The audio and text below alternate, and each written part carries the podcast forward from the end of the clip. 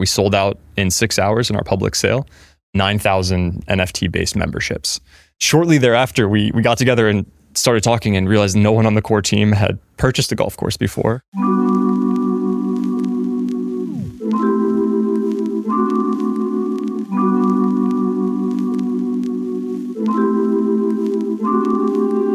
Welcome to the Sporting Crypto podcast, where we talk to leaders in the sports and Web3 space about their journeys in this crazy world. On episode 8, I am joined by Cooper Sherwin, who is the co founder and head of communications at LinksDAO. Cooper, welcome to the show. Thanks so much for having me. It's uh, great to be here. Why don't you tell us a bit more about what you're focusing your energy on right now? Right now, we are focused a lot on growing and expanding the Links community, bringing more golfers into the ecosystem to experience you know what we, we're calling reimagining the golf and leisure club right more inclusive exciting and accessible golf experiences for you know a sport that's traditionally been pretty gated and why don't you tell us a bit more about you personally in terms of Web3, where did that professional and personal interest spark? Sure. So, personally, I, I bought my first Bitcoin in 2013. Wow, no way. Sold it for a $100 profit and thought I was a genius, you know, one of those things. Um, and that had kind of been my experience with crypto through the Ethereum launch and up until the advent of, of NFTs. Personally, I've, I've worked with, you know, a number of brands in social media and marketing, but really the Web3 connection between brands, audiences, communities, and, and ideas in kind of this new tokenized paradigm. Starting in about 2021 is when I went full time in Web3, building out communities for artists and brands, and eventually now Links. Give us the one liner. What is LinksDAO? What is LinksDAO? Links Golf Club with LinksDAO as an integral part is reinventing the modern golf club. So it's an inclusive community of golfers all over the world that have access to incredible golf experiences, great benefits from some of the best brands in the world of golf, and access to the golf course that we bought in Scotland's Spey Bay Golf Course. And so let's talk about that, right? Give me a chronological timeline from we're doing this thing to buying the golf club right from the very like first message you sent, probably Mike Dudas. Give us the timeline. Sure. It's one of those stories of being on Twitter at the right moment. Uh, I've been following Mike in, in the space for a little while, and then it was on the heels of the Constitution DAO attempt to purchase one of the original copies of the US Constitution, which famously failed, as well as Gary Vaynerchuk's Flyfish Club, which is here in New York, uh, the membership based restaurant. So these ideas were being discussed, and then Mike tweeted, "We're going to go buy a top golf course, LinksDAO." Um, I immediately replied and said, "Hey, I've been a golfer my whole life. I'd love to get involved with with building out this community."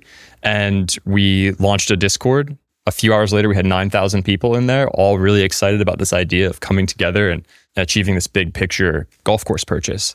We launched our initial membership sale on January 1st of 2022 we sold out in six hours in our public sale, uh, 9,000 NFT based memberships. Shortly thereafter, we, we got together and started talking and realized no one on the core team had purchased a golf course before. I mean, listen, it's a niche thing. Like. sure. Yeah. It's, uh, you know, and we are like, what do we do now? Right. Like we have to generate these relationships and start talking to people. And, you know, we, we made some news, which was great because we actually started getting a lot of inbound and, and talked to a lot of people in the golf industry. So I think we had this big picture idea from launch by a golf course. And then we started working on how do we deliver value to our members today. And within a couple of weeks, we partnered with Shipsticks, the golf club shipping company, Five Iron Golf, which is an indoor simulator and kind of bar and restaurant concept. And that got the ball rolling with just delivering more and more partnerships, creating relationships in the world of golf. We partnered with Callaway and they're a strategic investor in Links. Uh, famously, Top Golf is, is one of their great products, which is an awesome entry point for golfers of all kinds. And all the while making connections with folks uh, in the golf industry who were very kind to us in making introductions to golf course architects, course owners, course networks, where we could give our members access to great networks of private courses while we sought the ideal first course to, to purchase. We sourced and spoke to, I think, over 100 courses in the US and none overseas until we saw the listing for Spey Bay in Scotland. And it just kind of became a what if we did that? And, you know, explored, went over there. There was a pretty compelling price point versus US based courses. You know, the Scottish golf culture is incredible. It's the home of golf. So we took that research and kind of the team's opinion on what this course could be, what the upside could be. To the community, we had a vote as a DAO, and 88% of the votes came in in favor of purchasing Spey Bay. So we, we sent our, our CFO, C. Bruce, over there, Chris Bruce, to you know make the offer at the 11th hour, I think literally. And uh, yeah, he had never played that golf course, and he never actually hit a ball on a Scottish golf course when we we put in the offer to to buy the course. So we ended up winning the bid. Interestingly enough, part of that was because the seller had some competitive offers, but was really interested in the value that a community like Links could bring to the course, not just you know another uh, real estate investor or, or course buyer over there. What an amazing story! This is going to be weird, but I want to focus in on what was some of the like negative vitriol reaction when you guys raised all that money. Was there a lot of these guys are fucking crazy? This is never going to work. They're never going to buy a golf course. This is another DAO trying to do something in sports or like buy a sports team or buy a sports property and it's never going to happen. Sure. I think I have a, a little bit of rose colored glasses on it from being internal as, as head of community at the time, you know, speaking to people who were really passionate and excited about the idea. And to me, that far outweighs any of the negativity. But of course, we had a ton of questions and, you know, really difficult questions around how do we structure this organization, right? What is a DAO and who buys and purchases the golf course? You know, there's regulatory uncertainty around the world of crypto generally, but also how DAOs operate. And I think we really struck the nail on the head with our framework of, you know, a symbiotic relationship between a C corp and a DAO that advises and can vote on really important things.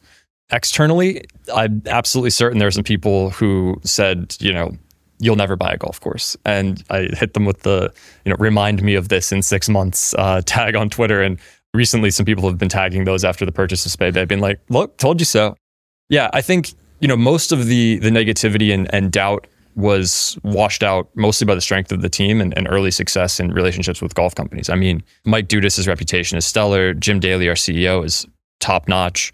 Adam Besnovic, who's running our golf operations, is awesome. Greg Hill on product. We've, we've developed a really great token gated and you know member platform to access these golf benefits. And I think you know any investigation by doubters were silenced on pretty early looks into under the hood of what we were building so amazing and it's, it's so funny to see. I mean the thing is right like why wouldn't they have that negative reaction? Completely externally you've just seen constitution dao fail. You know fail strong because they raised 32 million dollars but like not do the thing that they set out to do. And i think that's been the key thing right? Like a lot of daos have been like we're going to buy the denver broncos. Like no you're not. Like come on. We're going to do this we're going to do that. And the key thing is actually executing doing the thing that you set out to do however lofty the goal like getting there or dying trying yeah, I think it's uh, an interesting dynamic, and, and a lot of communities that you know I've spoken to or, or, or worked with, they either focus too small in the, the day-to-day or they're going to send somebody to the moon literally right? I've seen nft projects that have dropped so one person who mints this is going to go to space. Um, crazy stuff. But i think you know we, we've struck a balance between you know day-to-day utility and member value and rallying a community around this big picture idea right? And you know spey bay is our first course. We're, we're not done right? We're just getting started we are actively committed to acquiring a course in the us and multiple courses down the road using web3 and crypto why has that been such a USP for you folks, and why couldn't you have done this off chain? I think, be completely honest with you, we got tremendously lucky with timing. There was a peak of new users coming into and creating uh, Ethereum wallet addresses right in January of 2022, right when we minted and launched, right? I'd like to think we are partially responsible for the onboarding of a lot of people in, hey, I want to participate in this cool experiment and join with that you know, I think the revolutionary idea, uh, especially as it relates to golf, of you know, if you go and look and joining a golf course uh, in the New York area or the Philly area where I'm from, the wait lists are incredibly long. You have to pay tens or hundreds of thousands of dollars as an initiation fee, some of which you may never see again. And you are locked into just one club, one community. So I think tokenizing our memberships, offering uh, you know the ability to to leave and and you know there exists a secondary market for these memberships is is really interesting. But ultimately, I think there was just a lot of excitement around this idea of participatory governance and and the technology that enables the community experience that's really unlike anything else in, in golf or sport. That's so concise and so good. I want to ask you a question about I think I wrote about links and I said this is like community in the back, business in the front. How did you get to that structure and why has it been so successful for you? Sure. I think we have some some great business minds on the team, right? I think that somebody once called us the adults in the room of Web three. uh, you know, no offense to, to other projects, I've met a lot of great people, especially through you, who are are working on really really cool and important things. But we have, you know, I think been dedicated as what we like to call golf sickos. You know, like everyone on the team is is really really obsessed with golf and, and what the experience of a golfer is like. You know, in the modern world, and you know, we see the problems that we really want to improve. So, in terms of that business model, we've just been obsessed. And, you know, Nick Walker and partnerships has done a great job making deals and delivering professional, engaging, and exciting opportunities for members to participate. But really the I think the secret sauce is that community side where our members are coming into the chats and you know we can announce a new partnership and people are like, "Yeah, that's cool. I'm going to go use that." But we get by far the most engagement when it comes to voting on things together, like making decisions about course corrections, uh, you know, the direction we're going, the causes we want to support through charity, the logos we want to select for the organization. You know, and, and I'm, I'm really proud to say that our DAO participation, the number of votes, number of people voting, has remained relatively flat since January of 2022, which is, as you know, Web3 has kind of bounced around in terms of popularity and participation over that time. But I think that's the thing that keeps people coming back and really excited. I want to ask you a bit more about some of the challenges you faced. Operationally, as a DAO, what are the things you thought weren't going to be that difficult that were really hard?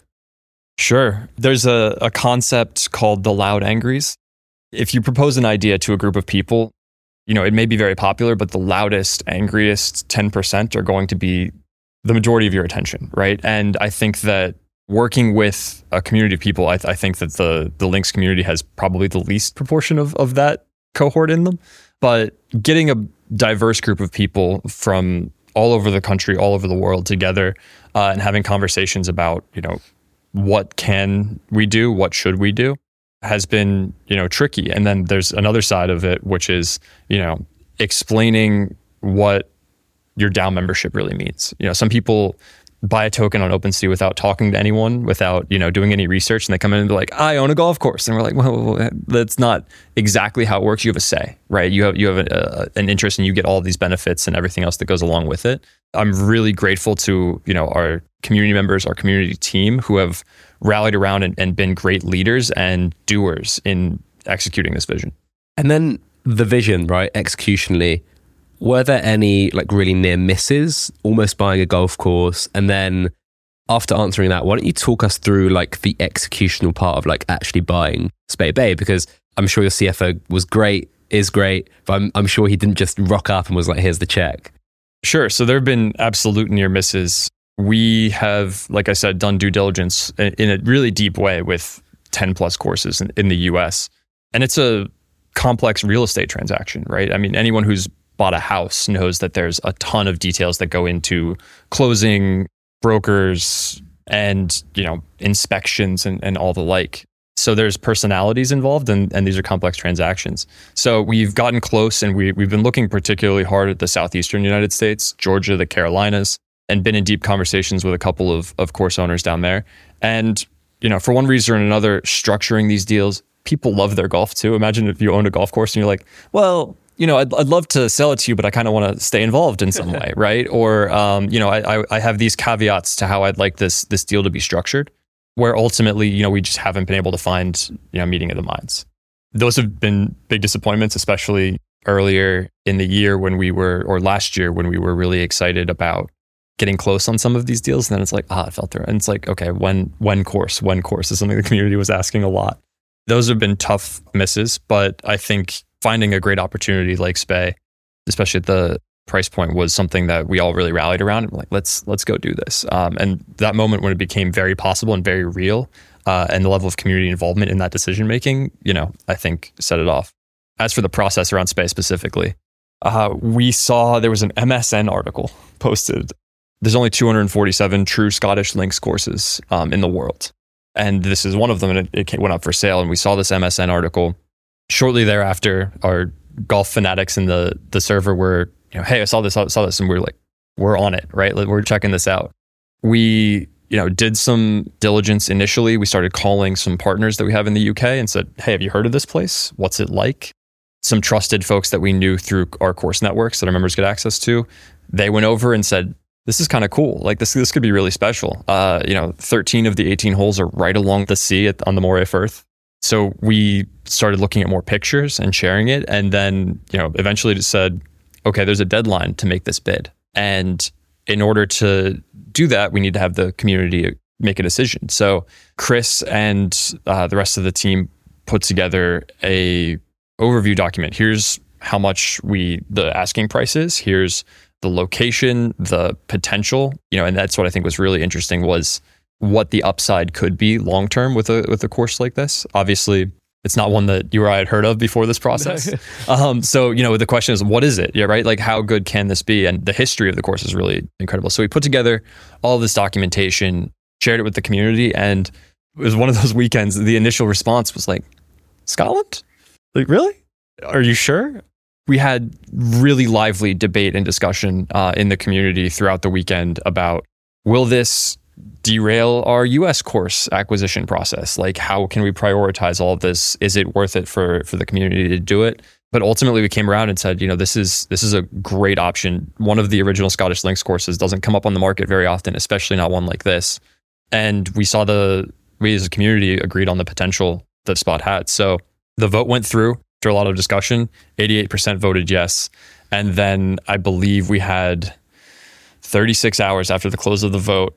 It became pretty obvious immediately that it was going to pass without, you know, something crazy. I think we have most of our votes in the community go through, I think 85 is the lowest we've had. So, you know, it was, uh, we knew pretty quickly that that was going to happen. So I think Chris booked some flights like 12 hours into the vote and got over there. We worked with UK attorneys to, you know, figure all that out, met with the existing owner and, and said, hey, here's our offer. The time between making the offer and closing the deal far, far larger, felt like an eternity versus that decision making process. So obviously there's due diligence. It's on the sea. What's erosion look like?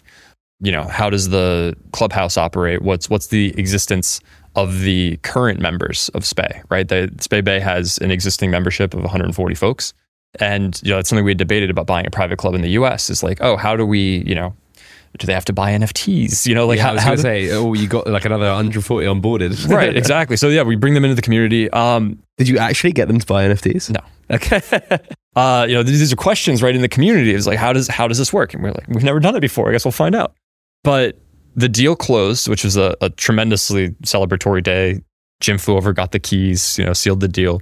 Yeah, I think, you know, the property is incredible. I got to go over there this past summer and experience it myself. You know, the property is really great. We've contracted with uh, Clayton De- DeVries and Pont, who's a, you know, legendary golf course architecture firm.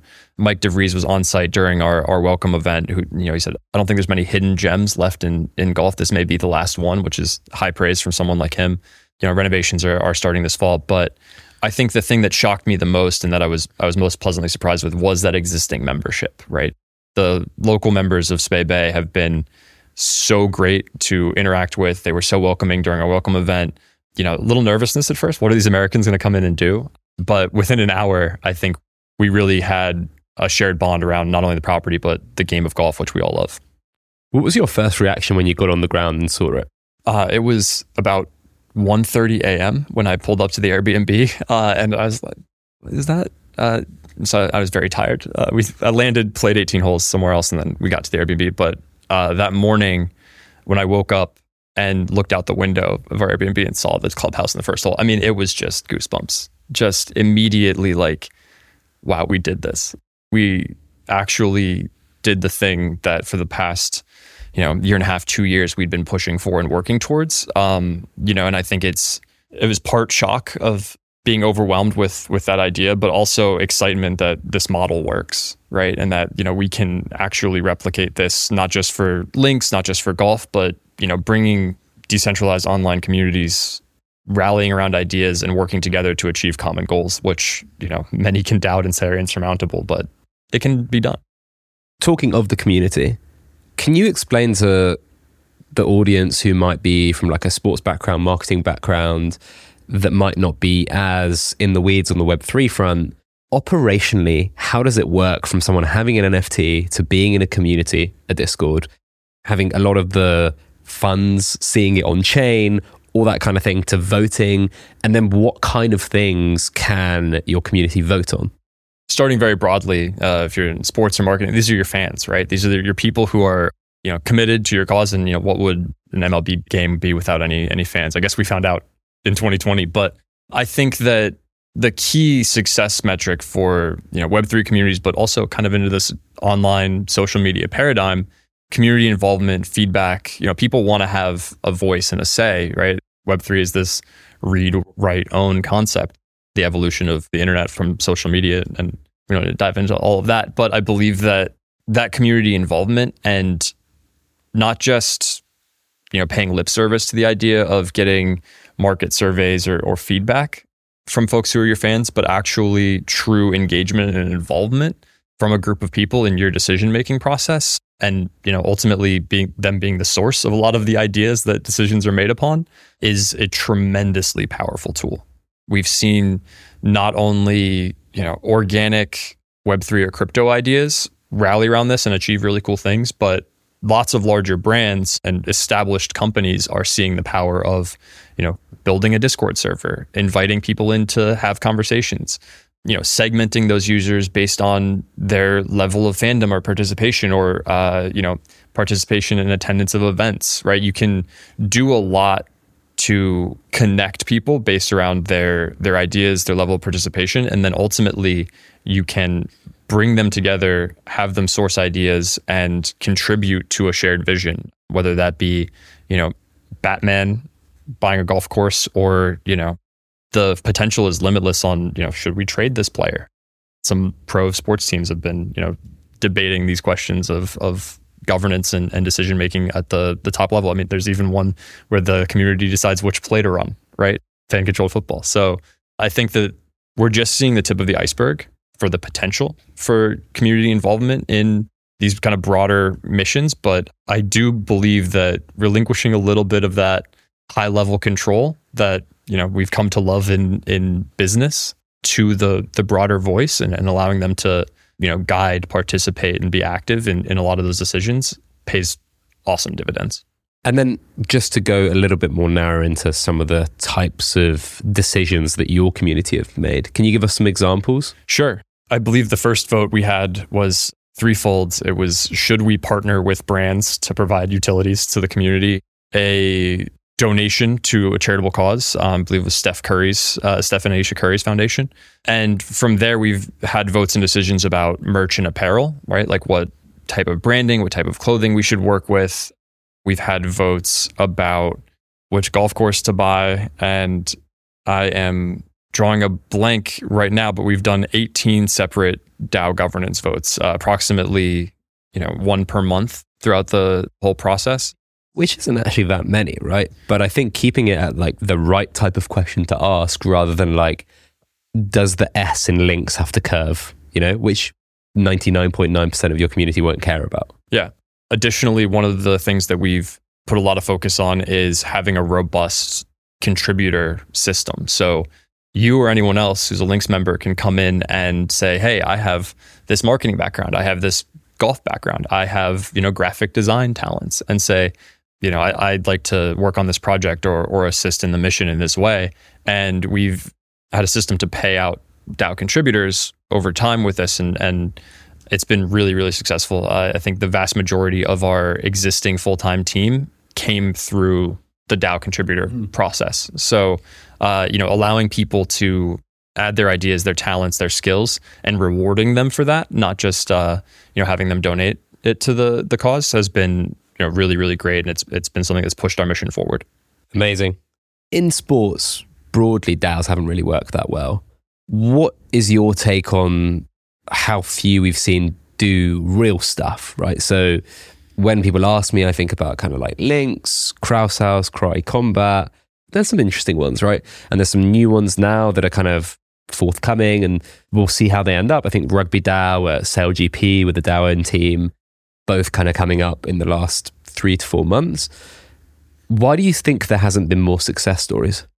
Well, first off, I believe that there are opportunities that are kind of ripe for disruption or community participation and entering some of these markets. You know, I think we can tie this back to Constitution DAO, and there were only eight copies of that available for purchase, right? And so if you miss one, they don't come up for sale very often. You, you may never have that chance again. The same thing comes for pro sports teams, right? There's a, a limited number of them, and their ownership usually doesn't necessarily want to part ways with them.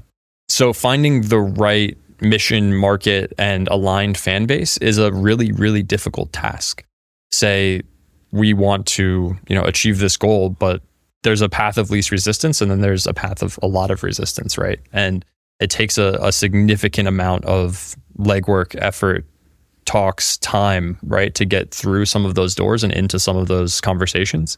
And I think that that's not something that is compatible with a lot of the Web3 NFT crypto attention span.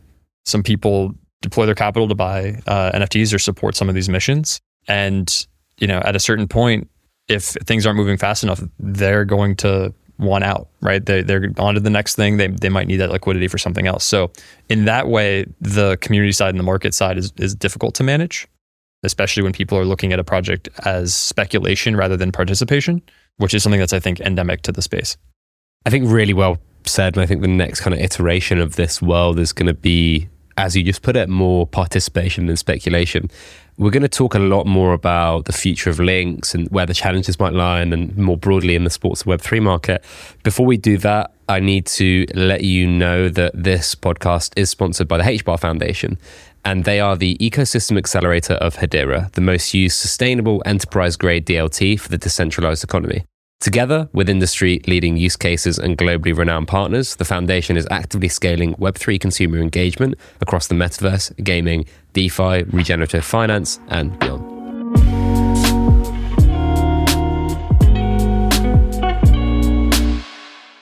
So let's talk a bit more about the future and what does the end goal look like for LinksDAO? If I said global domination, that would probably not be the best response. So I think we want to be the preeminent golf brand in, in the world.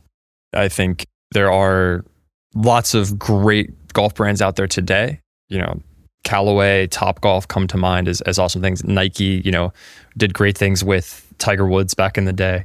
But connecting the world of golf, the idea of belonging, finding your place in the game, connecting with other golfers globally, locally, Links becoming the brand that does that for for the world of golf and for each individual golfer, I think is the end game. So, uh, you know, in the short term, it's the next hundred thousand, quarter of a million golfers coming into the ecosystem, not necessarily as NFT holders or DAO members, but we've launched fiat options to purchase memberships in links that give you access to the club. So you can join the club with a credit card and access a lot of the the benefits um, and participate in the community. And that drives our mission forward. So I think we've stated that we want to have 10 golf courses by 2030, which, you know, is an ambitious goal, but we're we're pushing towards that, growing our membership significantly and, you know, ultimately revolutionizing the stuffy existing golf paradigm and replacing it with, you know, one that any golfer can access a top flight golf experience on a whim through links. Amazing. 2030 is a long way to think, and I don't think many Web3 native brands think that far. I'm going to ask like an interesting question here. Do you think you can reconcile a business that has to go out and achieve these big, lofty ambitions with a Web3 native community? Yes, I think that, you know, our our Web3 native community has been the key to our success. They've been so supportive and helped push the mission forward, contributed to all of our operations uh, since since inception. Obviously, there is a concept that was really really hot in 2021 of you know approximately 10,000 tokens, right? And that's what you do. That's not necessarily compatible with global scale membership, right? Which is why that has evolved into the core of our community, but we have expanded our membership options to, to welcome in golfers. To be inclusive and accessible, you know, we have this permissionless token, and then we realized that 90% of golfers perhaps don't have an interest in creating a crypto wallet and buying an NFT. So we became, in a way, inaccessible because our only membership options were NFTs. So we've expanded that. And ultimately, I think that our foundation Web3 helps drive us forward. We're in love with the technology, in love with what it can do for golf and membership. But no, I don't think that being Web3 is a, a blocker necessarily for our, our end goals. And how important has it been for you to build a strong brand in golf and not just Web3? Yeah, exactly. I mean, we've we've had to rebrand ourselves and kind of evolve into a golf company, not an NFT project, right? I think that there's a a lot of chatter on Twitter. What's the best NFT project? What's the best, you know, PFP project? Like we're a golf company, right? We just we started out with, you know, NFTs and and I'm I'm so glad that we did because it's gotten us to to this point but it's been really important, especially in light of you know some of the negative news cycles we've seen in crypto throughout the bear market. That you know when we approach partners who are have been involved in golf for 100 years plus, you know, in some cases, we're golf people and we are doing cool things for the world of golf. The how, the technology side, you know, can take any form. Like, does anyone care if you use AWS on the back end of your website? No, it's it's the technology that's underlying and enabling, but ultimately, you know, our mission is, is golf centric. And then the mission being so lofty, you folks having to become a sustainable business, how do you marry that up with some of your Web3 native community wanting to see upsides? You, you mentioned like participation, not speculation, but like they obviously don't own the golf course. But how do you marry that with like them, as I said, seeing some of that upside in your growth? Sure. So we have from the beginning told our members you only really need one links golf membership right? And some people listen to that some people don't. One of the things that i'm really proud of is that we offered our members opportunities to invest in our seed round. You know if you're an accredited investor and a links member you had the opportunity to invest in the corporation to you know be a part owner of that golf course see the upside you know in, in the long term. So we have provided those opportunities outside of our membership tokens to you know invest you could say in in the future of links our members who are you know token holders they get the best access forever lifetime access to everything the links ecosystem has to offer. And additionally you know we're just getting started. So as we continue to build add more partnerships buy more golf courses the upside that we encourage folks to see is improvements in their golf game golf experiences and golf life right? The participation in the ecosystem and helping to drive it forward, I think satisfies that need. And I think that a lot of our community members recognize that as the primary benefit of being a Links member, uh, not necessarily being able to 10x their their membership tokens. Another weird question from me: If you were starting Links over again, what would you do differently? So I think that we probably would have done something more along the lines of an unlimited, you know, non-quantitized mint. I think that that wasn't at all the paradigm or in the thought process, the zeitgeist, I, I guess you could say, of that time. Is that to make it inclusive? Is that to raise bigger capital so you can get to your goal quicker, or a, or, or a mix of all of that? I won't guess as to how much we could have raised if we had sold, you know, unlimited tokens at our mint price, but I think that people were looking for opportunities to get in early on scarcity, and artificial scarcity uh, was not necessarily something that was necessary for the success of this project. Obviously, having 10,000 members or 50,000 members at one specific golf course poses some logistical challenges with getting tee times and everything. So in that light, I think there there needs to be a balance there. We launched with uh, a two tier membership, global and leisure. I think that in a way that was interesting and, and added opportunities for folks to pick the right package that worked for them.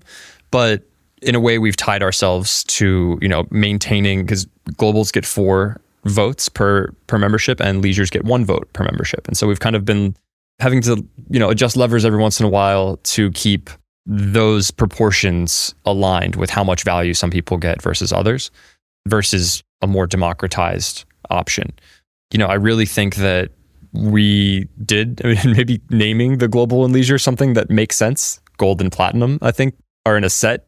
Gold and leisure are not correlated in any way. it's one of the things that when you uh, you don't call a branding agency and you launch in two weeks that you just don't think about.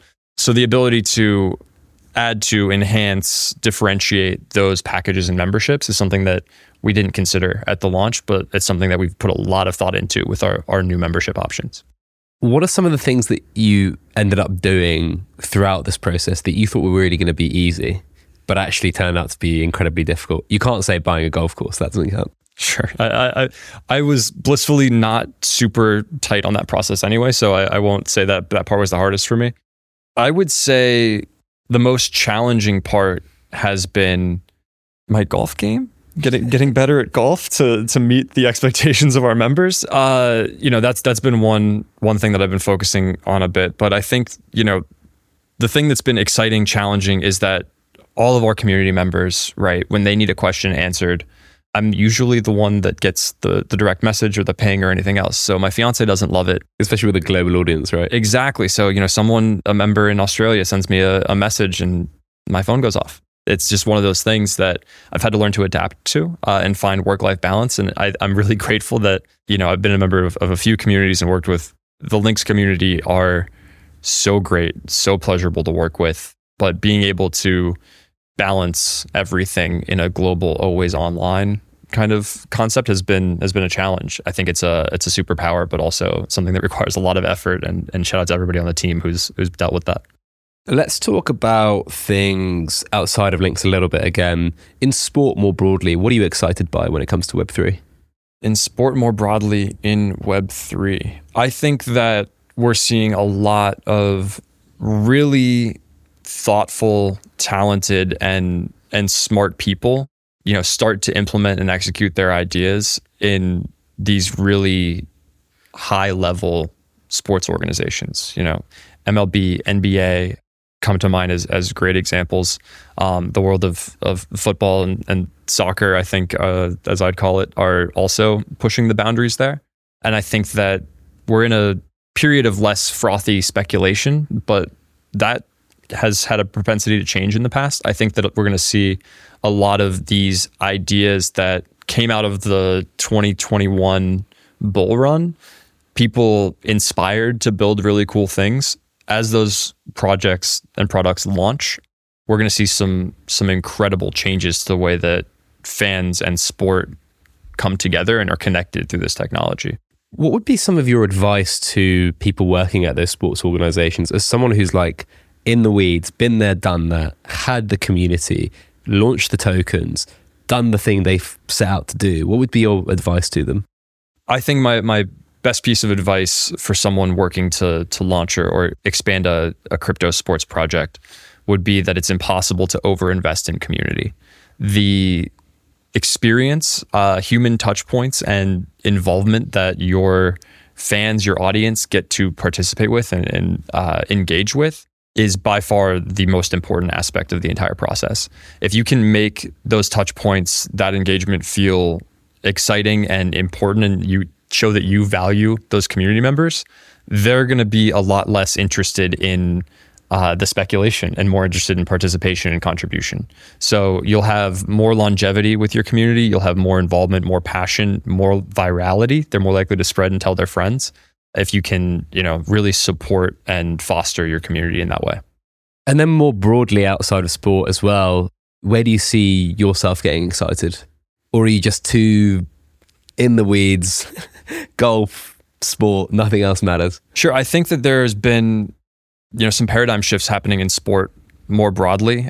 The way that large leagues are interacting and, and kind of evolving uh, in, in this way. But I think that we are going to see AI come in play a, a role in, in our daily lives in a, in a way that a lot of people have speculated about and we're not prepared for how that's going to evolve. Uh, and now semiconductors as well, right? Maybe aliens. Yeah, aliens. We've got aliens. We've got AI. We've got semiconductors. You know, the world is changing incredibly fast. But on the sports side, just to pick your brains there, right? When you say the sports landscape is changing a lot, do you mean some of the direct consumer content? Uh, we're seeing like regional sports networks go under. We're seeing, you know, something like fan controlled football not coming back for season three because they can't maintain it from a capital perspective. Where do you see the landscape shifting the most? Where you see some opportunities for sports brands to like develop? Sure, I think the the empowerment of the average creator. I'm a millennial myself, but I see you know some some of the incredible talent and tools that you know Gen Z and, and the future generations are, are, are using. Just being so tech native with with everything that they do, the proliferation of those hot takes, concepts, ideas, and, and how not just fragmented in all of those micro communities that can be, but also the mutual ties that bind that whole ecosystem together.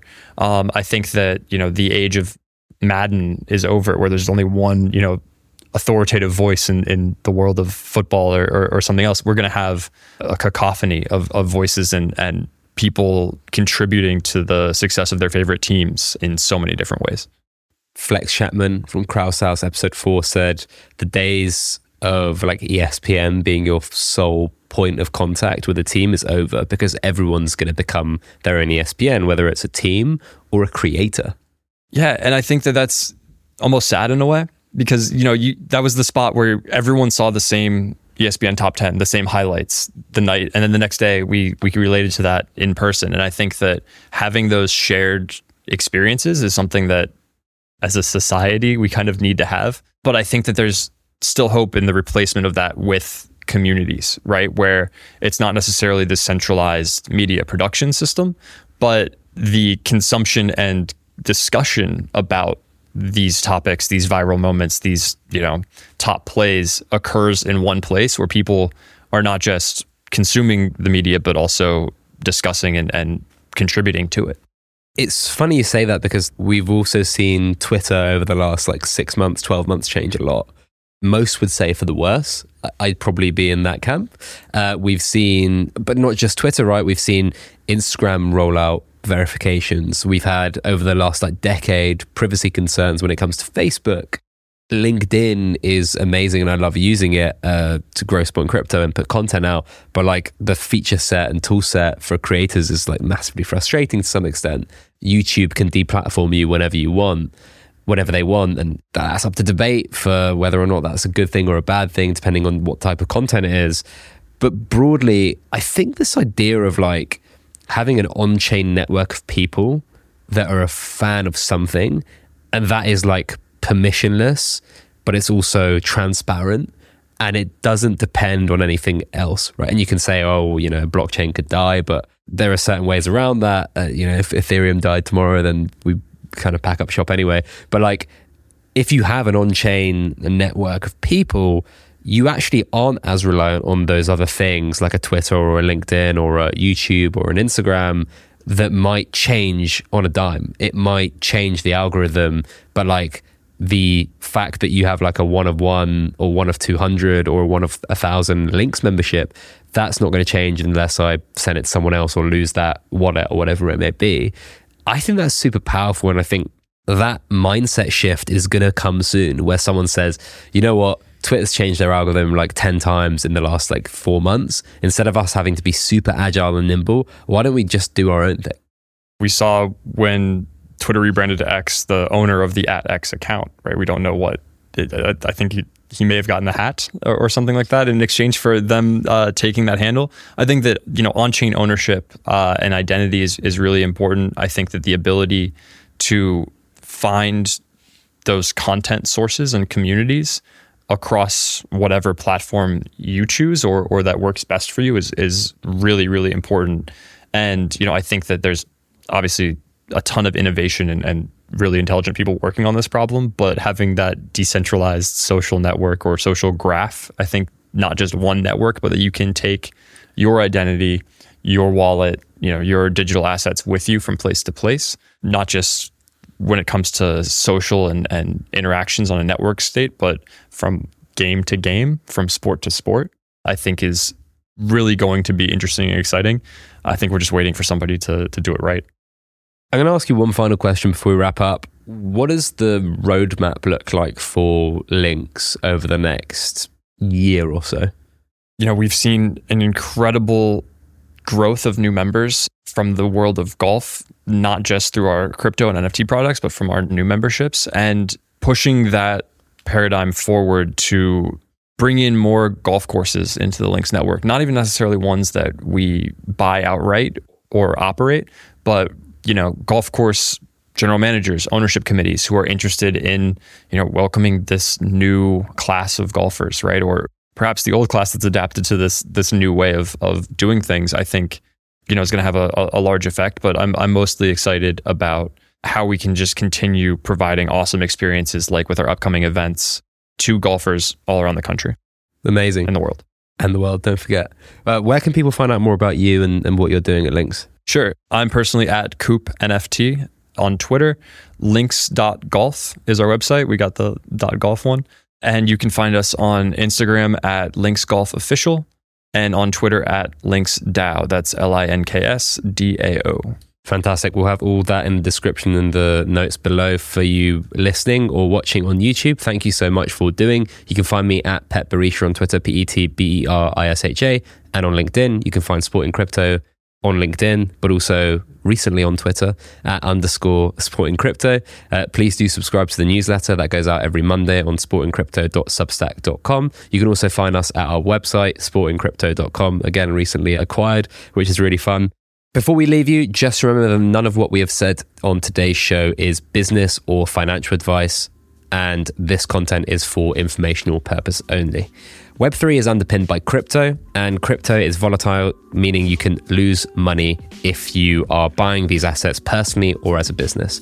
Where we are recording right now in the US, the majority of crypto asset companies are unregulated. Thank you so much once more for consuming this content. Give us a review on iTunes or Spotify or on YouTube and uh, leave us a comment and some feedback. We'll have more Sporting Crypto podcasts for you soon.